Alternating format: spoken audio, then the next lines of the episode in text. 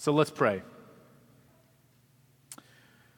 God, we thank you that uh, the ministry that we need really ultimately comes from your Holy Spirit.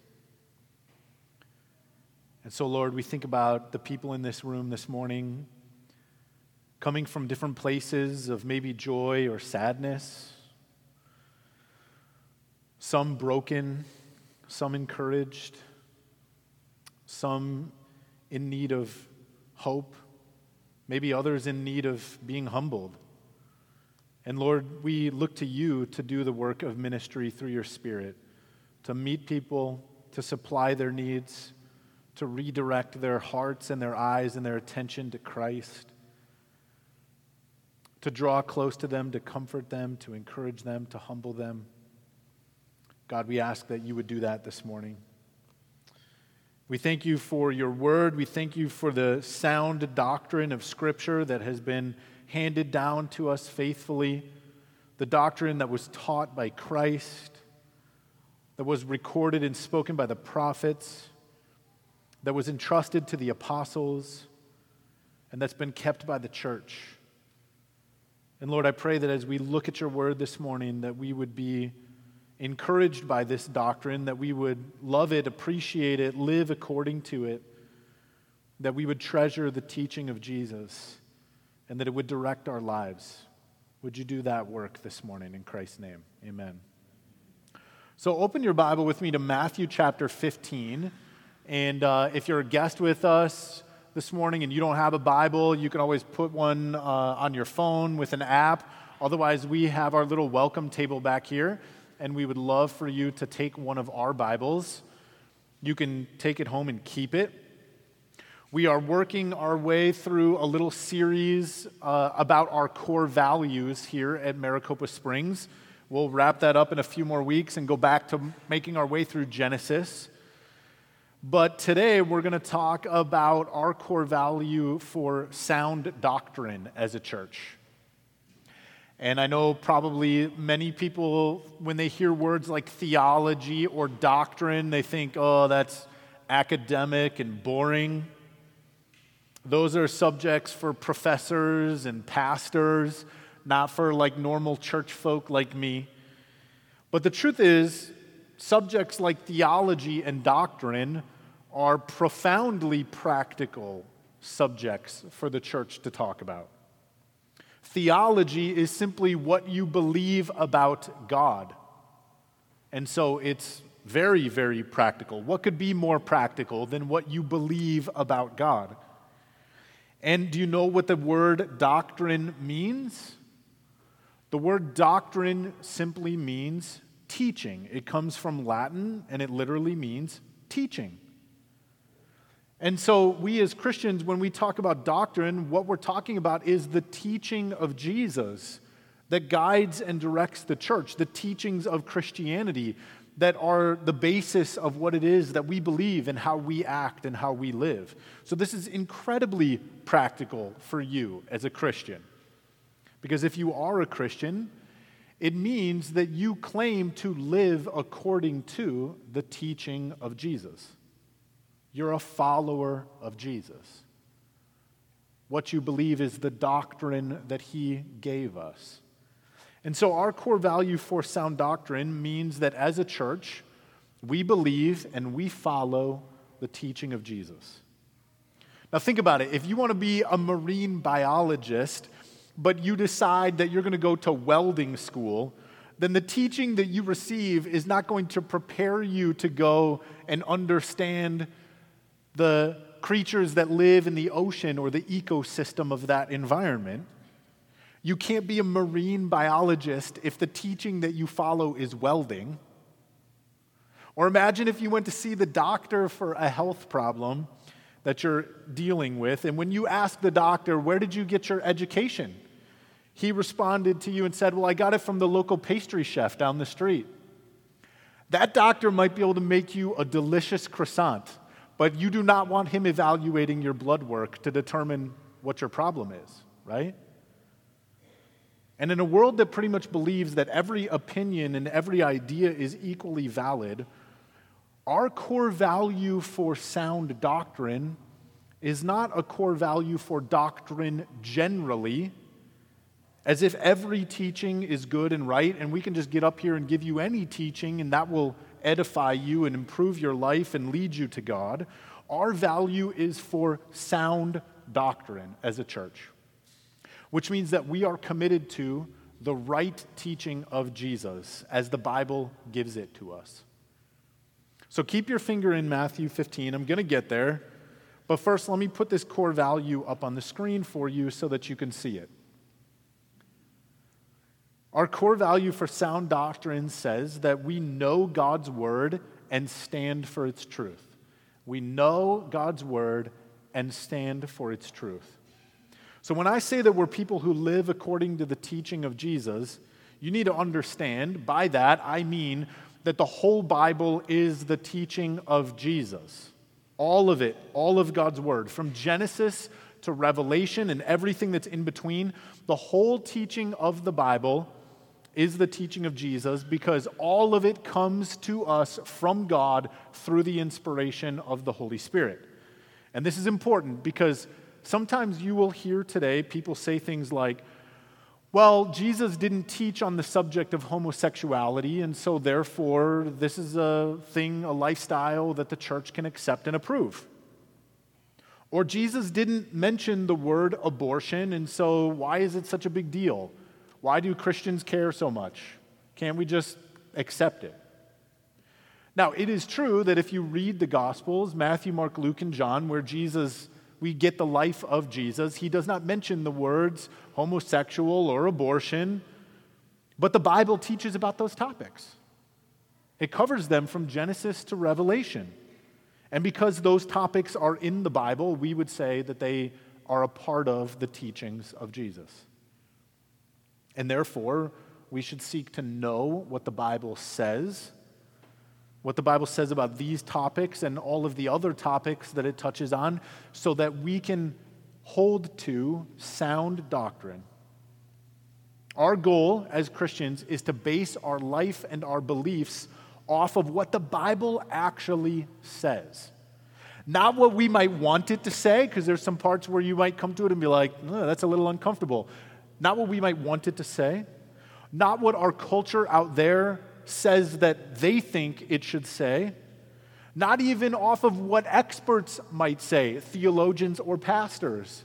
You are obligated to know what God's word says so that you can live according to it. We want to know, as believers, what Jesus actually taught. So that as we seek to live out this core value as a church, then our goal must be to know God's word, to know the Bible and then in knowing it to live according to what it says because it's, it's true. And in being true, then it is good. It's the right way for us to live our lives. So, this is why at Maricopa Springs we put such an emphasis on our Bibles. Now, let's read Matthew 15. We're going to pick up in verse 1 and go through verse 20. It says, Then Pharisees and scribes came to Jesus from Jerusalem and they said, Why do your disciples break the tradition of the elders? For they do not wash their hands when they eat. And Jesus answered them, And why do you break the commandment of God for the sake of your tradition? For God commanded, Honor your father and your mother, and whoever reviles father or mother must surely die. But you say, If anyone tells his father or mother, What you would have gained from me is given to God, then you say he need not honor his father. So, for the sake of your tradition, you've made void the word of God. You hypocrites. Well did Isaiah prophesy of you when he said, This people honors me with their lips, but their heart is far from me. In vain do they worship me, teaching as doctrines the commandments of men. And Jesus called the people to him and said to them, Hear and understand. It is not what goes into the mouth of a person that defiles a person, but what comes out of the mouth. This defiles a person. Then the disciples came and said to him, Do you know that the Pharisees were offended when they heard this saying? And Jesus answered, Every plant that my heavenly Father has not planted will be rooted up. Let them alone. They are blind guides. And if the blind lead the blind, both will fall into a pit. But Peter said to him, Explain the parable to us. And Jesus said, Are you also still without understanding? Do you not see that whatever goes into the mouth passes into the stomach and is expelled? But what comes out of the mouth proceeds from the heart, and this defiles a person. For out of the heart come evil thoughts, murder, adultery, sexual immorality, theft, false witness, slander. These are what defile a person. But to eat with unwashed hands does not defile anyone. So, in this scene, we find Jesus once again engaged in some discussion with the Pharisees, as happens frequently in the Gospels. And the Pharisees, hopefully you know, were the religious leaders in Jesus' day. They were, they were responsible for teaching the Jews the Torah, the Old Testament, the commandments of Moses, the doctrines of Judaism. And the conflict that we encounter in this scene really gets solidified in verses 8 and 9. Jesus quotes the Old Testament, the prophet Isaiah, and he says that these teachers essentially don't know what they're talking about. They honor God with their lips, but their hearts are far from Him. Their worship of Him is in vanity because they have supplanted the doctrine of God with the teachings of men. They've tossed out sound doctrine that comes from God and instead replaced it with what they think is best. With their lips, they claim to love this God, but with their actions, they show their hearts, in fact, reject Him. Now, specifically in this scene, the Pharisees are upset that Jesus has this practice of not washing his hands before he eats a meal. And they're not upset because Jesus' hands might be dirty or have germs on them. That's not what they're concerned about. Like the reason you might be upset why your children, you know, after playing outside haven't washed their hands before they eat. No, this is a religious ritual thing. They believed that if you didn't wash your hands before you ate the food, then your unholy, unclean hands would contaminate the food that you were eating.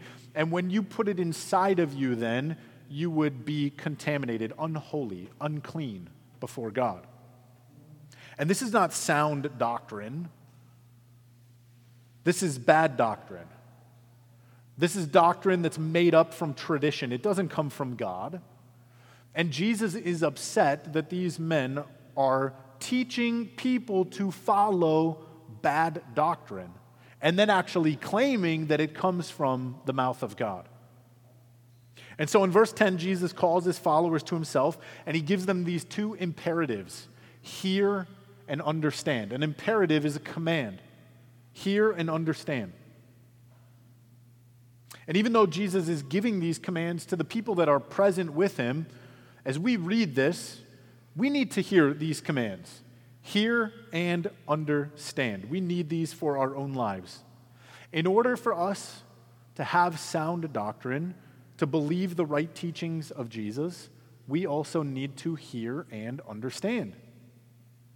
For us today, we hear and we understand the right teaching of Jesus when we read our Bible, when we know it, when we seek to comprehend it, when we try to live according to it and apply it.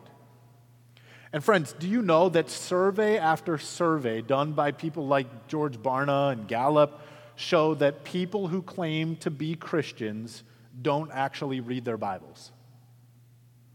Survey after survey of American Christians show that people who claim to be a follower of Jesus frequently do not read their Bibles. Or maybe I could say infrequently actually read their Bibles. And that brings up a very obvious question, doesn't it? How can you be a follower of this man Jesus if you don't know what he taught? How can you be his follower? I mean, seriously, if you call yourself a Christian, do you even know what is in this book? Have you read it? Do you seek to understand it? Do you want to live according to it and apply its teaching to your life? I know that I've shared this story with some of you uh, over the years, so forgive me if it's a repeat story for you, but The first time that I actually read my Bible cover to cover was my sophomore year in high school. And the reason was because I was on a soccer team. I was on my soccer team in high school, and I was trying to share the gospel with one of my friends on the team. His name was Luke.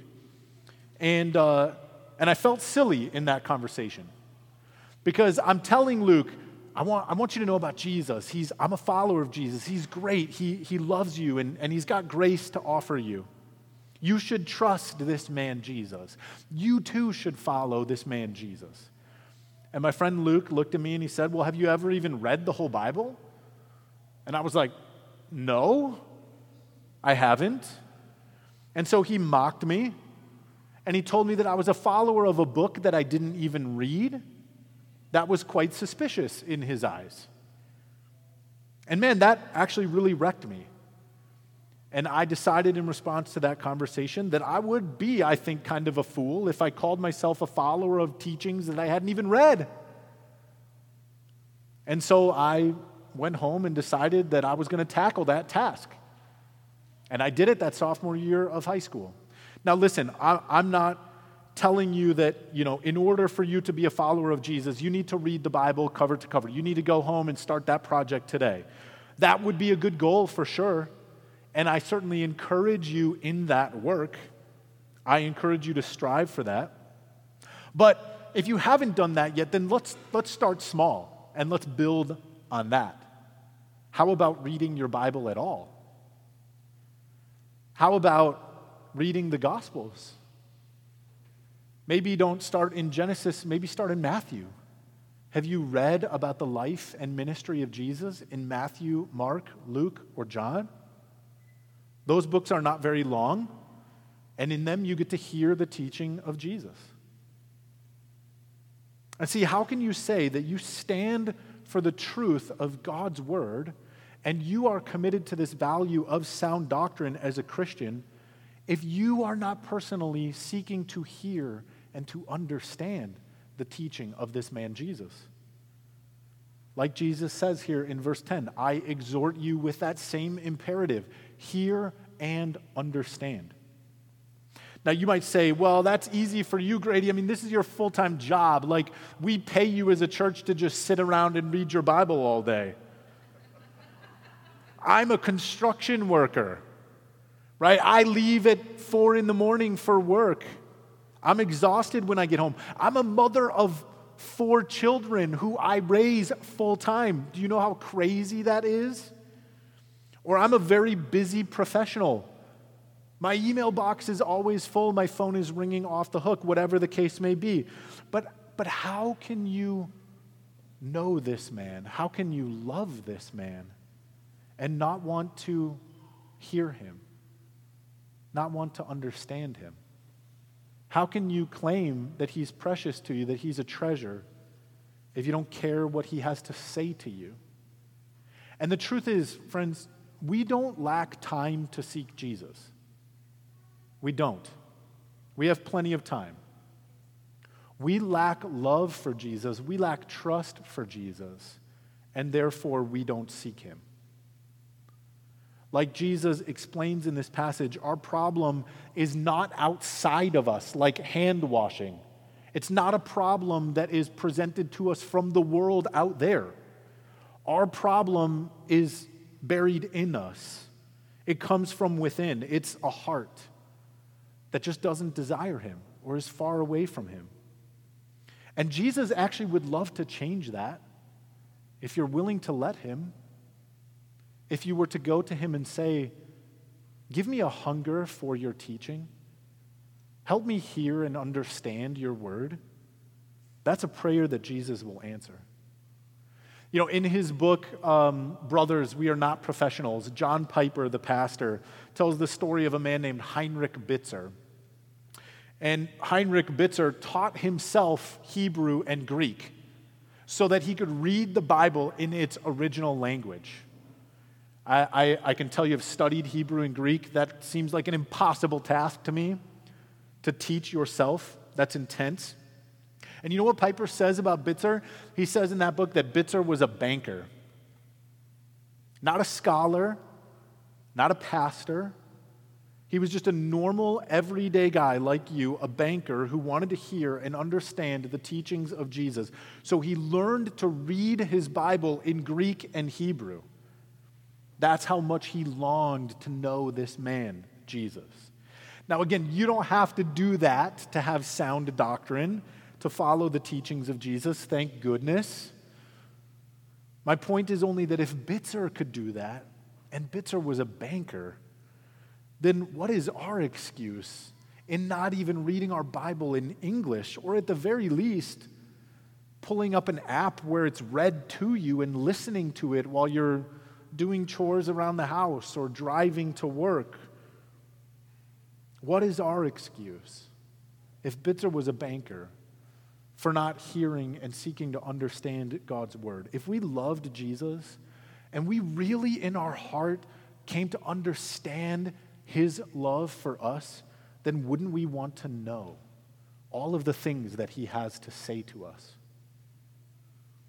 Back to Matthew 15, when Jesus gives this teaching to correct the Pharisees by explaining to them that people are defiled from the inside, and the Pharisees have a problem because they don't have any cure for that. There's no cure that they're offering for the defilement that is present in people. The disciples come to Jesus in verse 12 and they tell him, Jesus, you offended these Pharisees with the things that you said. That sounds a lot like today, doesn't it? Walking on eggshells as a Christian, being careful what you say so that you don't offend somebody, being told, maybe even by other people who profess Christ, that you should watch your tone when you talk like that, it's not very Christ like. Even if those things are true, you shouldn't say offensive things like that to people. You might hurt their feelings. So look at what Jesus does in verse 13 and 14 after being told by the disciples that, they, that he offended the Pharisees. Verses 13 and 14 tell us that he apologized to them for hurting their feelings. No, he doubles down and then he triples down. He says that the Pharisees are like weeds that are growing in a garden. They don't keep the doctrines of God, and so when that garden is pruned, they're going to be pulled up. And then he says they're like blind fools, leading a chain of other blind fools courageously down a path right into a hole. Jesus does not care if his words hurt the feelings of the Pharisees. He couldn't care less. Jesus cares about what is true. And our core value says that we know God's word and we stand for its truth, meaning that we also do not care if in teaching and speaking and proclaiming and living the words of Jesus that is an offense to the world. We don't care. Now, this doesn't mean that we should go about looking to offend people. We don't want to be offensive people. Our goal is not that. But we need to understand that the doctrines of Christianity, they are offensive. And there's just no way around it. The teachings of Jesus are an offense to men in their pride and their self righteousness. And like Jesus, we should not care one whit if what Jesus says hurts the feelings of narcissistic and sanctimonious people when we proclaim it. Think about this men offend God all the time, and nobody cares. I mean, how many times in the last week, either in a show or with a coworker or in a newspaper, you heard something that would be offensive to God? Nobody cares at all when man offends God. Why should we be concerned if God offends the creatures that He made that belong to Him? And not even with offensive things, but with wisdom and truth and what is good and right. Sound doctrine is, by very nature, an insult to people who love darkness and hate God. And by God's grace, when we speak this sound doctrine, some of these people will hear it and they'll be so offended by it that their hearts will be cut to the core and they will repent of their sin. And they will place their trust in this man whose teachings are wise and true, and praise God for that. But many others will simply go on being offended. But who cares? Because they're offended by Jesus when he spoke it 2,000 years ago. They've been offended by him because of it every day since, and they will be offended by him until kingdom comes. Only let us, as followers of Jesus, look to him as our example so that we would refuse to be bullied by weak minded, easily offended, petty fools when they tell us, don't talk about the teachings of Jesus. As for us, we're going to seek to know God's word and stand for its truth. And whatever consequences might come as a result for that, so be it. That is up to God. Now, after the insult, Peter asks a great question in verse uh, 15 Jesus, can you explain what you're talking about? I, I don't get it. The reason why sound doctrine is so important is because the teachings of Jesus are, are telling us about ultimate reality. They are pointing us to the truth, which is God. Jesus is teaching about eternal things, divine things, things that have the utmost consequence. And if you don't have sound doctrine or trustworthy and correct doctrine, then what you have in its place is bent doctrine disordered doctrine, false doctrine. And what do teachings that are false do? They lead to ruin. They lead to despair. They lead to destruction. And so Peter asks the right question here Jesus, I don't, I don't get it. Like, I know the things that you say are good, but I, I don't understand. Explain it to me. Help us understand the nature of this ultimate reality about which you are speaking. And it's a good question, but what response does Peter receive in verse 16? Jesus scolds Peter. And he isn't upset. Jesus isn't upset because Peter asked the question. The clue in this verse that helps us understand Jesus' frustration is the word still. Still. Jesus says, Are you also still without understanding? See, at this point, the disciples have been following Jesus for probably at least a year, maybe longer than that.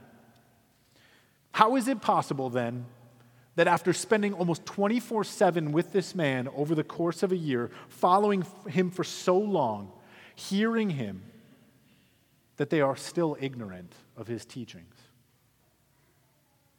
Friends, you are welcome in your ignorance to bring your questions to Jesus. He won't turn you away.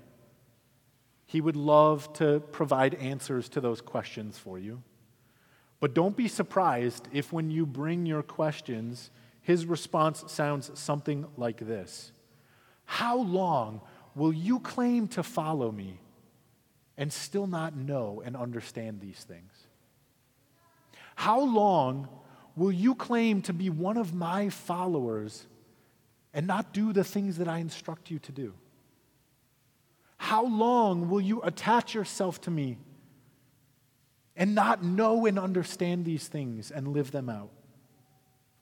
See, sound doctrine is essential for a church because it's out of the things that we believe that our actions follow. What you believe determines how you live. If you believe that you know more than an IKEA manual, then when you get that furniture home, you're going to open it up and you're going to build the table, and at the end, it's going to look weird and you're going to have some leftover screws because you think you know better. If you believe that Jesus is good and that everything that he says is right and true, then you're going to follow the instructions that he gives you. If you correctly understand what Jesus commands, and you know sound doctrine, then it's going to transform the way that you live your life. It's going to transform the way that you parent, the way that you work at your place of employment, the way you speak to your spouse, the way that you hope, the way that you spend your money, the things that you reflect on, the stuff that you watch. Let me illustrate it another way. During World War II, the British managed to develop uh, the radar system before the Nazis did. and it allowed them to prevent these nighttime air raids. The Nazis would fly their bombers over London in the dark because they could see the city lights and drop the bombs, but the British couldn't see the bombers. And so the British developed radar, but they didn't want the Nazis to know about this new technology they had developed. And so they came up with a government propaganda campaign that they blasted over the radio that if you eat carrots, it lets you see better in the dark. And all of their pilots and their gunners had incredible night vision because they ate a lot of carrots. And the Nazis, listening to the British radio, hear this and they, they believe it. And so they begin to feed all of their troops lots of carrots, thinking that eating carrots will allow you to see better in the dark. The Nazis believed it, and so they lived in response to what they believed. They ate carrots.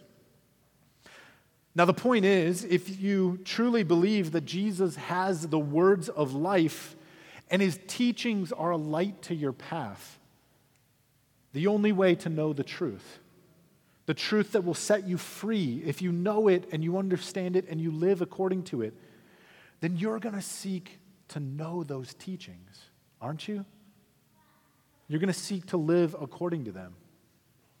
If you believe that God's word will allow you to pierce the darkness of ignorance and see the truth, then you're going to eat up the word of God, aren't you? Now, because Jesus is gracious and he wants his followers to understand, even though he scolds Peter here, he doesn't leave the question unanswered. He tells his disciples what the parable means, and we actually already covered this.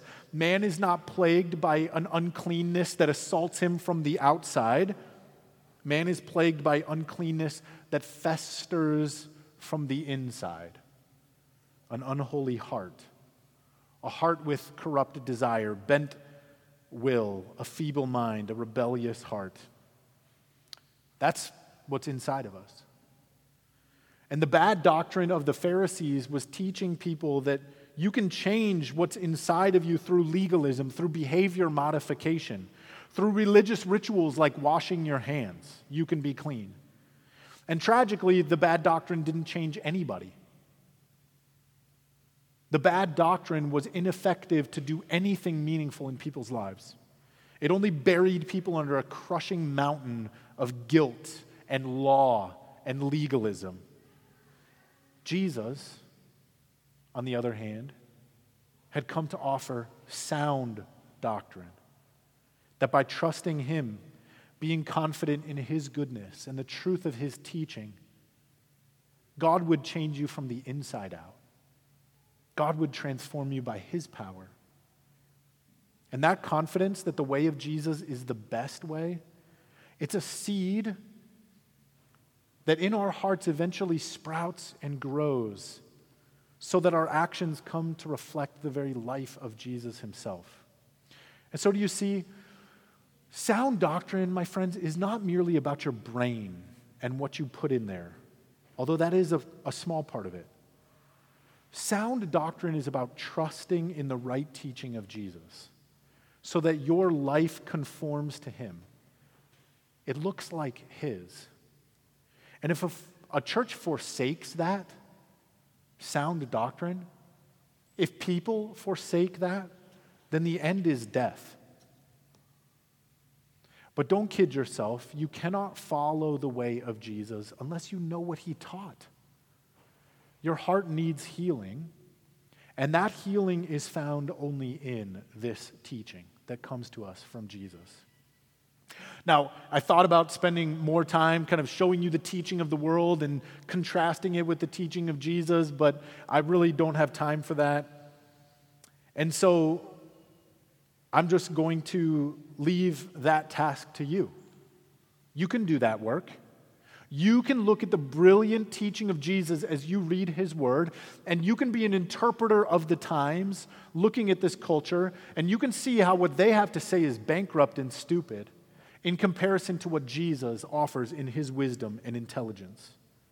The Spirit of God will make you wise, and you'll have to do some work as you seek to hear and understand God's word. but Jesus will lead you in that way. I'm confident of that.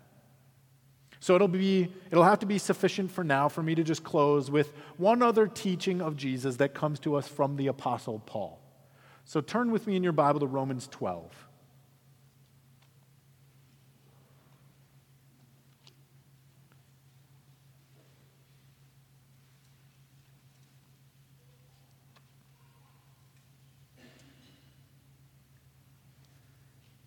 In Romans chapter 12, starting in verse 1,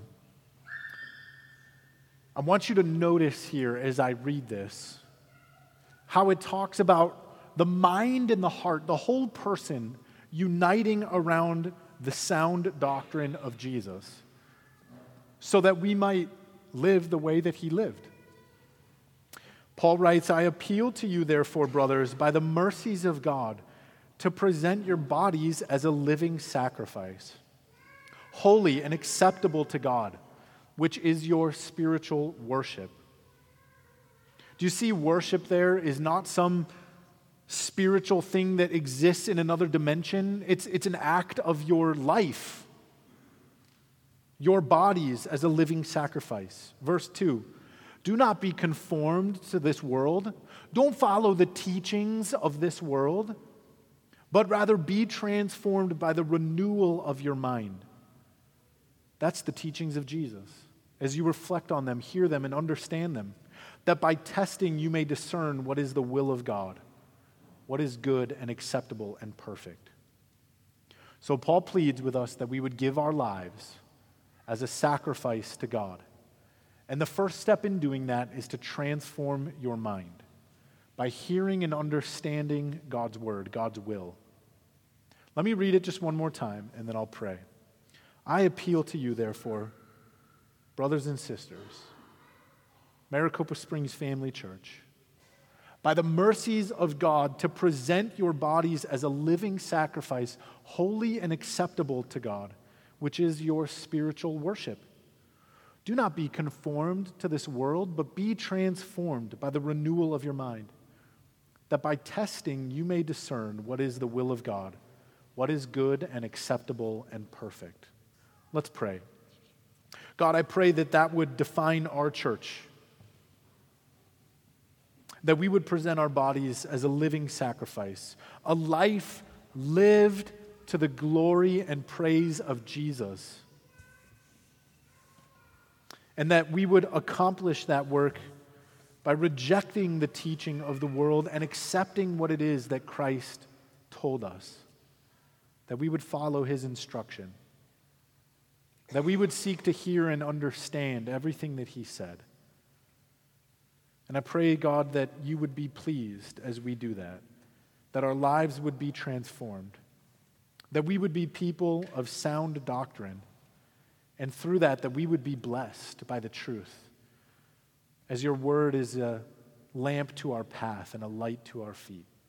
And we pray these things in Christ's name. Amen.